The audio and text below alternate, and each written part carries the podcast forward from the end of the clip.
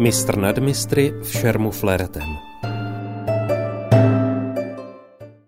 Metoda šermířského umění mistra Louise Justina Lafogéra byla natolik specifická, že si vyžádala změnu pohledu na šerm fleretem jako takový. Novátorské přístupy v ovládání této elegantní zbraně zavedené Lafogérem byly natolik osobité, že se vymykali již jeho současníkům, kteří ho mnohdy nepochopili. Posléze ovlivnil další generace šermířů, kteří stále nacházejí v jeho díle nové impulzy pro svá šermířská bádání.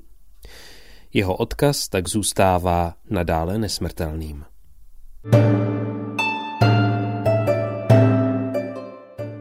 Jeho celé jméno znělo Jean-Louis Laurent Justin Lafogère a narodil se 8. srpna roku 1782 v ulici San Honoré v Agenu v Nové Akvitánii na jihu Francie, ve městě ležící na řece Garoně, asi 130 kilometrů od Bordeaux.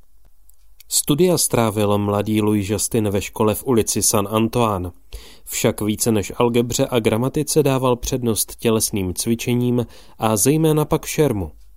Alespoň tak na to později vzpomínal ve své vlastní autobiografii. Se zbraní cvičil téměř denně, už od svých 16 let. Odkládal ji jen o nedělích a svátcích. Nejprve se věnoval šermu kordem s velmi dlouhou, široce skosenou čepelí vhodnou k bodání. Tato zbraň byla vybavena rikasem, sloužícím jako opora ukazováčku a palce, umožňujícím přesnější vedení zbraně.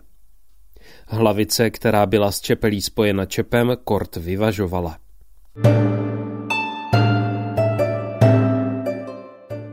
Po jistém čase cvičení s touto zbraní došel Louis Justin k názoru, že kort mu poskytuje příliš malou volnost a omezuje jeho dovednosti.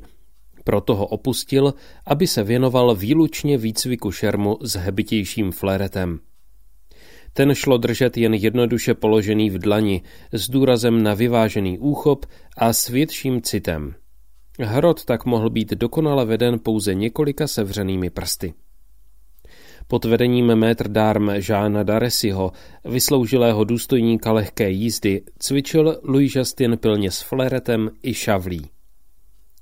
V roce 1802, navzdory odlišným představám své rodiny o jeho budoucnosti, narukoval pod dojmem změn a politických událostí dobrovolně k 25. pluku jízdních myslivců, který byl toho času posádkou v Carcassonne.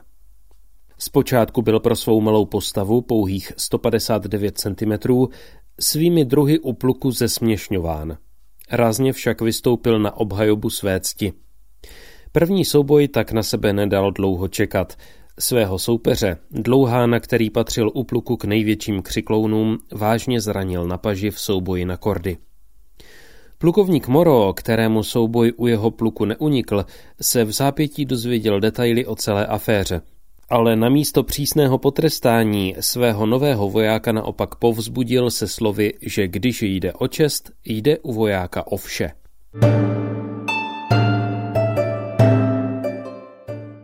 Není tedy divu, že další souboje následovaly téměř v zápětí. V duelu s jistým maršálem de Logis Lamoltem svým vítězstvím Louis Justin znovu dokázal, že mu jeho malá výška nebrání stát se největším a nejobratnějším z duelantů u pluku. Oslněn vítězstvími svého svěřence doporučil velitel pluku novopečenému brigadírovi Louis Justinovi lekce u slavného šermířského mistra de Plateho v Toulouse, aby zde ještě více zdokonalil své šermířské kvality. Louis Justin návrh s radostí přijal a věnoval se výuce se zápalem a pílí sobě vlastní. Jeho slabší fyzická konstrukce ho však nakonec přece jen zradila a Louis Justin onemocněl zápalem plic.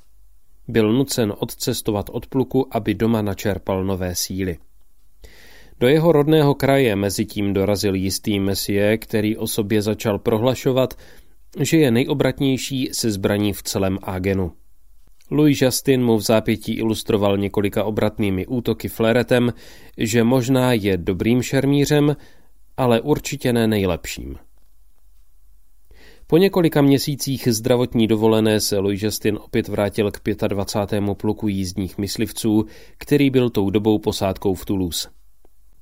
Během dalších let své aktivní služby u lehkého jezdectva reprezentoval svůj pluk v několika dalších soubojích, ve kterých pokaždé přesvědčivě zvítězil. 21. ledna roku 1807 byl na základě reformy z pluku propuštěn. Po odchodu z armády odcestoval zpátky do rodného Ágenu.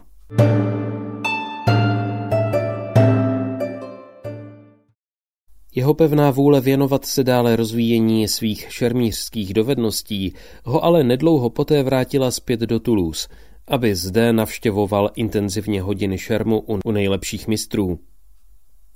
Své schopnosti v ovládání zbraní neváhal dokázat veřejně, a to hned v několika cvičných duelech s místními vyhlášenými šermíři. Později odjel do Bayonne a Bordeaux, aby zde celý postup zopakoval. Pověst skvělého šermíře a obávaného duelanta ho už v té době začala předcházet. Svůj jedinečný styl šermu fleretem konfrontoval také se známými mistry Gomardem a Lebrunem v Paříži. Zvláště Gomard, přestože vůči jeho metodám vznesl jisté námitky, je později uznal za hodné obdivu a následování. V roce 1814 se Louis Justin už těšil veřejné pověsti skvělého mistra, obdařeného mimořádným talentem i pedagogickými schopnostmi. Když král Ludvík XVIII. v roce 1814 dosedl na trůn, byl Louis Justinovi nabídnut prestižní post na pozici mistr šermu pluku jízdního četnictva Králova vojenského domu. U tohoto tělesa působil až do března 1815, kdy byl pluk po návratu Napoleona Bonaparta z exilu na Elbě rozpuštěn. Louis Justin se tak ocitl náhle zcela bez prostředků.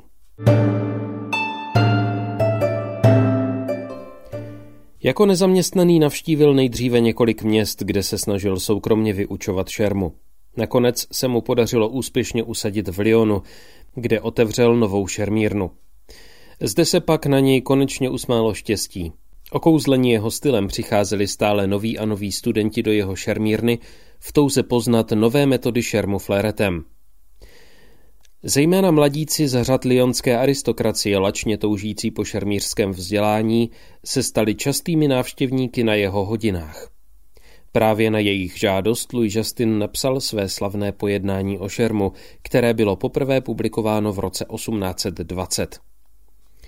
V roce 1816 došlo v Paříži v hotelu Quai d'Orsay, v současné době sídlo ministerstva zahraničí, k slavnému souboji mezi Louis Justinem a hrabětem de Bondy, který proslavil oba jeho protagonisty i za hranicemi Francie.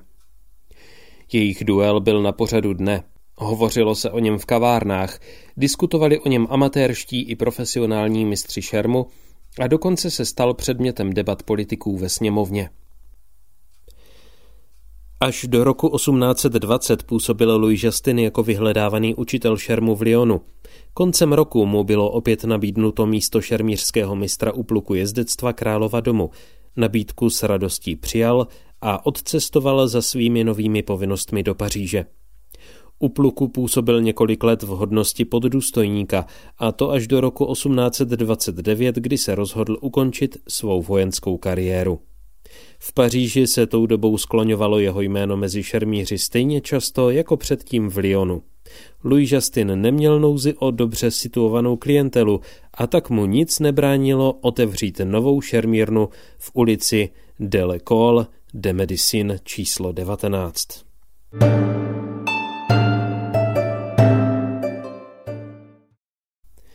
V roce 1829 také vyšlo druhé vydání jeho knihy o šermu tentokrát doplněné i o portrét autora pozujícího v malebné husarské uniformě.